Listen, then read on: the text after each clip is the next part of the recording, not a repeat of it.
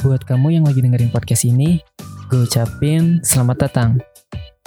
Selamat datang di Selangkah Lebih Dewasa Podcast, tempat di mana kita akan sama-sama belajar tentang banyak hal untuk menjadikan diri kita selangkah menjadi pribadi yang jauh lebih dewasa dari diri kita sebelumnya. Sekitar dua bulan lebih untuk menuju 2021. Banyak hal di tahun ini yang gue rasa lewat gitu aja ada beberapa planning yang udah gue buat sejak akhir tahun 2019. Hopefully itu bisa terrealisasi di 2020. Ternyata kodarullah itu harus tertunda. Karena yang pertama, memang karena kasus COVID ini yang di Indonesia tuh cenderung lebih awet.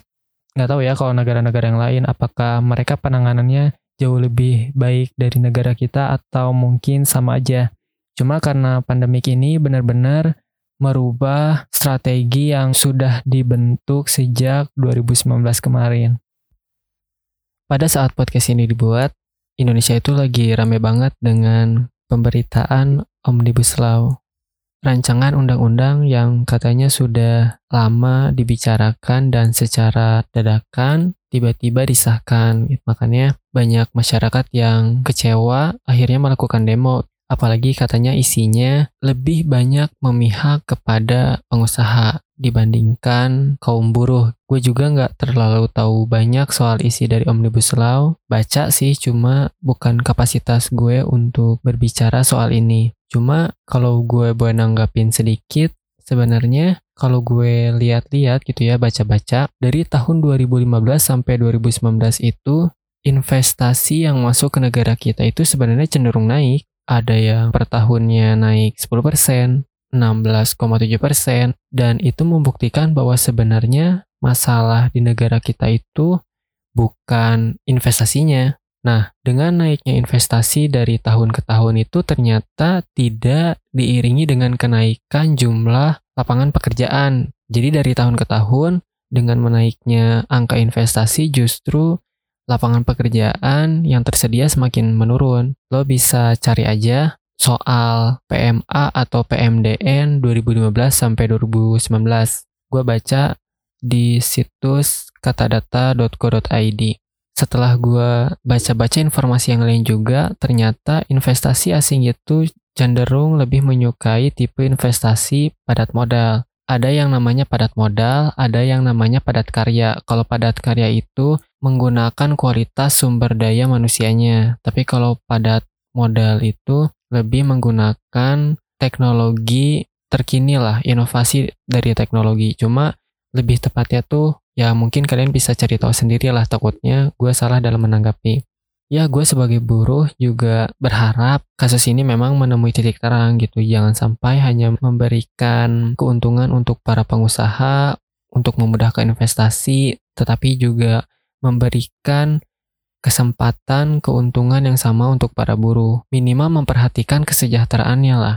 Karena ya percuma sekarang kita fokus untuk menarik investor dari luar, berharap ekonomi kita bisa bergerak, tetapi kesejahteraan karyawan tidak dipenuhi ya. Orang yang bekerja pun dia tidak akan bekerja dengan sepenuh hati. Output dari hasil yang dilakukan oleh para pekerja juga nggak akan maksimal, karena kan kalau nggak salah berdasarkan prinsip Abraham Maslow kan bahwa manusia itu cenderung menginginkan kebutuhan dasarnya terpenuhi dulu, baru mereka akan memberikan apa yang bisa mereka berikan. Kalau misalkan kebutuhan dasarnya tidak terpenuhi, bagaimana kita bisa membuat para pekerja bekerja sesuai semestinya? Itu sih mungkin yang seharusnya lebih ditekankan, lebih didiskusikan lagi. Selain itu, hopefully juga Indonesia akan tetap baik-baik aja ya. Bisa menemukan titik terang dari masalah yang muncul, pemerintah dan juga para masyarakat bisa menemukan solusi terbaik harusnya seperti apa. Dari kasus ini juga kalau misalkan ternyata tetap seperti apa yang sudah ditetapkan, bukan tidak mungkin sebenarnya para buruh, para pekerja termasuk gue juga melakukan pivot posisi gitu loh Apakah mungkin kamu akan mencari penghasilan sampingan untuk memenuhi kebutuhan hidup kamu atau lebih memilih menyerah pada keadaan? Itu sih sebenarnya. Jadi selain kita mengkoreksi keluar, kita juga harus mengkoreksi diri kita sendiri. Sebenarnya kalau misalkan tuntutan dari luarnya seperti ini, apa sih yang sebenarnya harus kita lakukan untuk mengimbangi kondisi yang ada? Kemarin, ini kita bahas yang lain ya. Jadi, kemarin gue sempat kumpul sama teman, main berdua doang sih sebenarnya. Bukan nongkrong ala-ala, karena kebetulan teman gue ini seorang programmer, jadi gue lebih memilih untuk berkunjung ke rumahnya. Waktu itu, terakhir sebelum gue balik, gue ngobrol karena kebetulan salah satu sahabat baik kita juga baru aja meninggalkan kita semua, berpulang kepada yang maha kuasa, sakit. Gue gak terlalu tahu detail sakitnya berapa lama. Gue pun justru baru tahu waktu hari di mana sahabat gue ini berpulang. Akhirnya gue ngajakin sahabat gue yang satu ini untuk berkunjung ke rumah almarhum. Setidaknya berada di samping orang tuanya gitu. Karena kan almarhum ini teman SMP-nya sahabat gue. Satu kelas dulunya. Dan gue pun kenal dari sahabat gue yang ini. Lama SMK, kita satu sekolah, tapi beda jurusan. Dan itu benar-benar satu perjuangan banget sih. Dari situ, setelah ngobrol-ngobrol, kita akhirnya flashback nih ke zaman-zaman SMP, zaman-zaman di mana kita baru saling mengenal. Itu tuh kayak ada kan foto-foto masa lalu yang diupload oleh almarhum. Sahabat gue ini di take dan ngeliatin ini foto gue waktu sama dia gitu kan. Ya ternyata gue percaya sih di situ bahwa terkadang foto yang kita ambil hari ini atau kemarin tuh nggak akan langsung berdampak 2-3 hari ke depan. Tapi it will be memories kalau udah menjadi 5-10 tahun ke depan gitu loh itu kan foto diambil 9 tahun yang lalu. Dan gue bilang, kita nggak akan pernah tahu ternyata 9 tahun setelahnya, kita nggak akan pernah melihat sosok orang ini lagi. Dari situ juga, akhirnya pembicaraan beralih nih. Time flies, 9 tahun, 2020, dan usia kita saat ini udah 22 tahun. Kadang suka bertanya aja gitu, usia kita tuh bertambah tua, tapi apakah kitanya juga menjadi seorang pribadi yang jauh lebih dewasa. Karena kan setelah ngeliat foto itu tuh kayak gila, bocil banget kita dulu pakai baju itu kan lengan pendek, badan kecil gitu kan. Kayak anak kecil lah pokoknya. Zaman-zaman SMP cuy. Culun-culun ya setelah 9 tahun berlalu itu foto tuh kelas 8 ya, berarti udah 9 tahun sejak foto itu diambil sekarang 2020. Kita ngerasa kita tuh sebenarnya berproses, bertumbuh, dan berkembang. Usia kita dari hari ke hari semakin bertambah, tapi apakah tingkat kedewasaan kita juga berjalan lurus dengan bertambahnya usia itu? Terus gue tuh bertanya nih sama diri sendiri, sebenarnya apa sih yang menjadi tolak ukur seseorang bisa disebut sebagai seseorang yang dewasa? Apakah dimulai dari pembawaan yang tenang, critical thinking yang sudah terbentuk mungkin, atau dilihat dari masalah-masalah yang dihadapi dan bagaimana caranya kita menyelesaikan menghadapi masalah itu gitu. Atau mungkin dari segi tanggung jawab. Dulu kita fokusnya kayak ya udah membahagiakan diri sendiri, tapi ketika kita dewasa juga kita sebenarnya sadar bahwa kita pun punya kewajiban untuk membahagiakan orang lain loh sebenarnya. Kayak misalkan kita membahagiakan orang tua, adik mungkin tanggung jawab kita untuk ngurusin adik setelah orang tua mensekolahkan kita kita bekerja saatnya nih kita berbakti kepada orang tua untuk membantu adik sekolah misalkan. Atau mungkin membantu anak-anak kakak atau gimana ya? Sesuatu lah tanggung jawab itu kan maknanya luas atau mungkin tingkat kedewasaan seseorang dilihat dari bagaimana caranya dia merencanakan masa depannya semisal lo mau nikah di usia berapa sih mencari kriteria orang yang seperti apa sih? Kira-kira lo nanti kalau mau punya anak akan seperti apa nih cara lo mendidik anak misalkan? Atau mungkin titik fokus lo ketika bisa dikatakan dewasa adalah ketika lo punya plan untuk bagaimana caranya gue membahagiakan orang tua gitu. Yang gitu-gitu sih, karena kan gak semua orang yang secara usia disebut tua, dia bisa disebut dewasa. Ada orang yang sudah tua tapi masih kekanak-kanakan. Faktornya banyak bisa jadi dia anak bungsu gitu kan, dimanja sama orang tuanya, dimanja sama orang sekitarnya yang membuat dia sekalipun secara usia udah nggak muda lagi, tapi masih kekanak-kanakan misalkan.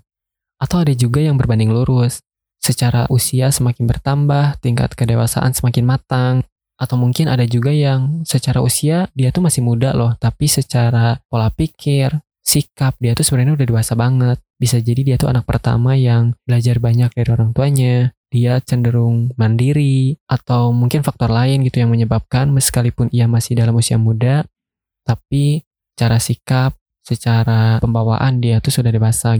Nah, itu sih yang sebenarnya alasan kenapa gue memutuskan untuk membuat podcast ini.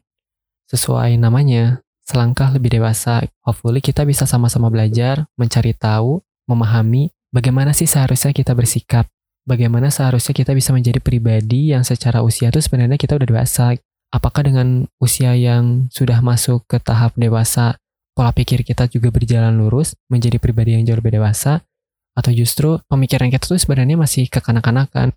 Karena kan kelak kita juga akan menghadapi berbagai macam tantangan, berbagai macam tanggung jawab dan kedewasaan ini juga menjadi salah satu bekal yang wajib dibawa karena suatu saat kita tuh bakal menjadi role model untuk keturunan kita atau orang-orang di sekitar kita. Nah, selain itu juga sesuai apa yang gue bahas di awal bahwa gue tuh di akhir 2019 tuh semacam membuat plan kan untuk 2020 salah satunya gue tuh pengen banget sharing sama orang melewati media apa pun deh. Yang penting ketika gue ngobrol tuh gak hanya sekali dan hanya orang itu aja yang tahu. Tapi gimana caranya gue bisa membuat satu media yang di mana gue masuk ke situ ngobrol di situ semua orang bisa tahu. Jadi gue nggak harus ngulang-ngulang apa yang gue bicarakan sekali dan share it untuk orang-orang yang sekiranya butuh dengan topik yang gue bahas sebagai salah satu ajang berbagi gue dalam bidang ilmu pengetahuan yang gue tahu makanya di Instagram gue gue masang hashtag let's start giving karena mulailah berbagi apa pun yang bisa kamu kasih ke orang lain. Kalau lo tidak bisa membagikan harta, kalau lo tidak bisa membagikan kebahagiaan, minimal memberikan ilmu yang bermanfaat sehingga mungkin ketika orang lain tahu apa yang lo kasih tahu, yang asalnya dia nggak tahu itu bisa menjadi awal bekal hidup dia ke depannya. Terus apa sih yang akan kita bahas di selangkah lebih dewasa podcast ini? Ada banyak hal, apa pun, ke depannya mungkin akan berjalan kalau misalkan ada masalah A, B, C bisa aja kita bahas gitu. Cuma gue sih mengkerucutkan ya tema-temanya seperti semacam self development. Self development itu kan kayak bagaimana caranya kita meningkatkan kualitas diri supaya tujuan hidup kita tuh lebih jelas, lebih fokus dan terarah. Atau mungkin dari si self development ini dengan cara kita mengupgrade skill diri kita tuh kita bisa mampu bersosialisasi dan membangun relasi karena setelah gue lulus sekolah tahun 2017, by the way gue SMK 4 tahun, setelah lulus tuh titik fokus gue menentukan apa sih mimpi gue ke depannya. Gue mau jadi apa ya? Setelah itu, untuk mewujudkan mimpi-mimpi gue, gue nggak bisa berjalan sendirian. Gue butuh mentor, gue butuh partner, dan setelah gue lulus, 2-3 tahun pertama gue fokus untuk membangun relasi. Gue punya bisnis kecil-kecilan, gagal, pernah, sering tapi nggak sekali dua kali gue udah bisa dapat untung. Gue nggak peduli sekalipun gue gagal dalam bisnis karena gue tahu bahwa itu adalah proses pembelajaran. Selebihnya kan gue membangun relasi, membangun pengalaman ketika gue membangun bisnis di bidang fashion nih dan gagal, gue nyari tahu kenapa ya gue gagal dan akhirnya kan memaksa gue untuk mencari tahu mentor terbaik di bidang fashion. Makanya sampai sekarang gue cukup mengenal banyak nama orang yang memiliki brand fashion. Gitu sih, jadi ketika kamu punya tujuan hidup, kamu tahu apa yang harus kamu lakukan. Dan itu yang akan kita bahas di selangkah lebih dewasa. Jadi, nggak hanya berbicara tentang mindset ya, tapi juga cara eksekusinya tuh seperti apa. Kita pecah-pecah lagi nih. Dari visi itu menjadi misi, dari misi itu menjadi langkah-langkah kecil yang bisa mewujudkan mimpi itu sehingga visinya dapat terrealisasi. Setelah itu mungkin di usia-usia sekarang tuh lagi life quarter crisis banget kan kayak hubungan relationship aja itu menjadi sebuah pertanyaan tersendiri. Lu tuh sebenarnya mau nikah di usia berapa gitu kan. Terus mencari pasangan hidup yang seperti apa. Nah, itu juga akan kita bahas. Kayak misalkan, kenapa sih kamu lebih memilih orang yang mencari mapan secara harta misalkan. Karena kan mapan itu tidak hanya dilihat dari harta ya, tapi mapan juga bisa dinilai dari kematangan dia berpikir. Karena setelah berkeluarga, setelah memulai jalan hidup baru tuh, masalah bukan hanya tentang uang. uang mah bisa dicari kalau misalkan kamu cerdas, pasangan kamu cerdas, critical thinkingnya ada, pandai membaca peluang, ya lo bisa jadi orang tajir, lo bisa jadi orang kaya, asalkan lo yakin dan mau berusaha. Tapi kan kalau misalkan tidak diiri dengan perilaku pola pikir yang dewasa, kayak ayo kita bikin bisnis nih buat nambah-nambah penghasilan siapa tahu di usia 27 tahun, 30 tahun tuh kita bisa mencapai financial freedom gitu. Oke, kita bikin usaha nih sama pasangan gitu kan. Promo sana sini, bisnisnya naik, terus down misalkan tiba-tiba akhirnya saling menyalahkan karena tidak diiringi dengan pola pikir yang baik, akhirnya malah jadi jatuhnya saling menyalahkan gitu. Nah kan pola pikir juga penting di sini. Selain itu, tentu dengan planning yang lebih jauh lagi, kayak misalkan lo kelak akan berkeluarga, secara nggak langsung lo juga harus menyiapkan financial planning. Hopefully sih kita bisa bahas ke situ. Karena meskipun gua nggak punya banyak ilmu di situ, tapi basicnya adalah siapa tahu itu bisa membangun kerangka berpikir kita supaya kita sama-sama belajar mencari tahu bagusnya itu seperti apa. Itu sih mungkin yang bakalan kita bahas ke depannya, kenapa podcast ini ada, alasan dibalik kenapa gue bikin podcast ini. Hopefully podcast ini bisa menjadi manfaat untuk orang-orang yang dengar. Oh iya, dari tadi kita ngobrolin tentang alurnya ya, tapi belum perkenalan nama. Kenalin, gue Rizky Nuriansyah, kelahiran Bandung asli. Saat ini gue tinggal di wilayah Bandung Timur. Gue bekerja di perusahaan farmasi di kota Bandung. Usia gue sekarang 22 tahun. Kesibukan gue selain bekerja, gue juga punya usaha sampingan kecil-kecilan. Tapi alhamdulillah dari usaha sampingan itu juga bisa memenuhi kehidupan gue sehari-hari. By the way, gue punya dua kakak dan cowok cewek. Dua-duanya udah menikah, udah punya anak juga, udah pisah rumah, dan sekarang Alhamdulillah dapat amanah untuk menjaga orang tua. Dan ini nih yang sebenarnya menarik untuk kita bahas. Ketika kita tahu bahwa kita punya kewajiban untuk membahagiakan orang tua, apakah itu menjadi beban buat kita atau justru sebagai motivasi untuk bisa merealisasikan antara kewajiban dan hak kita untuk bahagia juga gitu. Karena kan ada istilah kayak apa ya? Generasi sandwich gitu kan. Lo punya tanggung jawab untuk membahagiakan orang tua, membahagiakan keluarga, tapi lo juga sebenarnya dituntut untuk membahagiakan diri lo sendiri, ya nggak sih? Kayak orang tua misalkan secara usia sudah tua, sudah memasuki masa istirahat, tapi kehidupan finansial tidak memungkinkan sebenarnya orang tua untuk diam di rumah, karena nggak ada pemasukan misalkan. Terus lo dituntut gimana caranya supaya kehidupan di keluarga bisa terpenuhi. Akhirnya mengorbankan mimpi-mimpi kamu mungkin. Nah itu sih yang sebenarnya menarik banget buat dibahas.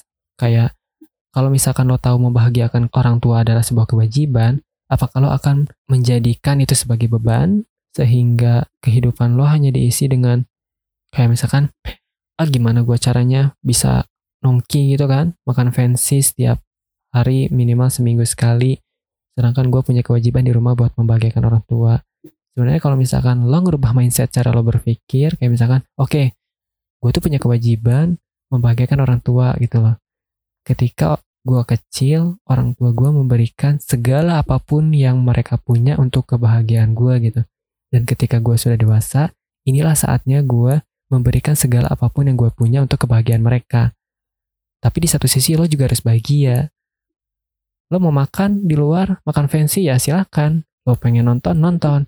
Lo pengen beli sesuatu untuk memenuhi hobi lo, lakukan. Gimana caranya itu bisa berjalan beriringan, berdampingan, tanpa harus mengorbankan salah satunya. Nah itu ketika kita udah punya pemikiran ke arah situ secara nggak langsung kita juga akan belajar bagaimana caranya kita mengatur financial planning gitu kan. Ketika lo tahu kebutuhan keluarga banyak sebulannya penghasilan lo segini lo juga punya apa ya beban kuliah misalkan lo juga pengen makan fancy lo juga pengen punya barang branded gimana caranya lo bisa melipat gandakan misalkan pendapatan lo supaya dua hal itu bisa berjalan tanpa ada kendala. Kan gitu ya atau mungkin dari situ setelah lo tahu, lo juga bakal berpikir, oke, okay, kayaknya gue harus punya bisnis nih sampingan untuk menambah penghasilan. Kan secara nggak langsung lo juga bakalan memenuhi kebutuhan self-development untuk diri kamu sendiri kan. Gimana caranya kamu bisa menjadi pribadi yang diterima di masyarakat. Bagaimana caranya kamu membangun relasi.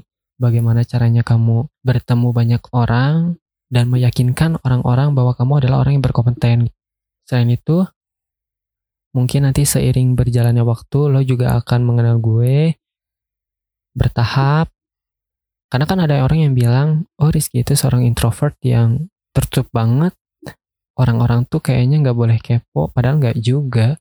Gue tuh sebenarnya setelah mengikuti tes kepribadian gitu kan yang gretongan yang muncul-muncul di laman internet tuh ternyata gue tuh nggak sepenuhnya seorang introvert 56% rata-rata dari berbagai macam uh, ini ya tes kepribadian yang gue ikuti itu mengatakan bahwa 56 persennya gue adalah justru orang yang introvert gitu. Eh, extrovert, sorry.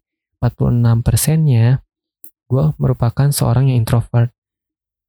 Gue tuh ibaratkan sebuah pintu tuh, pintu yang gede banget, gede banget gitu kan, sampai ke langit gitu.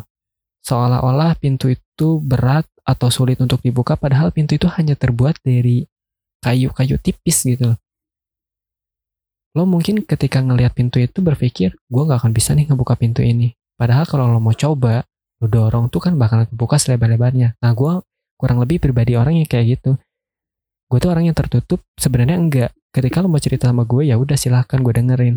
Kalaupun lo nggak mau deket sama gue ya udah bodo amat juga gitu. Kayak ya udah secara nggak langsung berarti lo emang nggak bisa jadi teman gue gitu seleksi alam lah itu juga yang bakalan gue bahas nanti. Apakah introvert, extrovert itu mempengaruhi tingkat kedewasaan seseorang? Apakah introvert, extrovert itu mempengaruhi orang dalam membangun relasi? Apakah introvert dan extrovert itu tidak bisa bercerita atau gimana? Itu nanti bakalan kita bahas. Oke, mungkin segitu aja dulu yang bakalan gue kasih tahu di episode ke-0. Gue menamakan ini episode ke-0 ya, Mukadimah. Next di episode selanjutnya, gue bakalan ngundang seseorang untuk berbicara dengan tema-tema yang menarik. Hopefully ada banyak pelajaran yang bisa diambil selanjutnya. Oke, segitu aja. Dan bye-bye.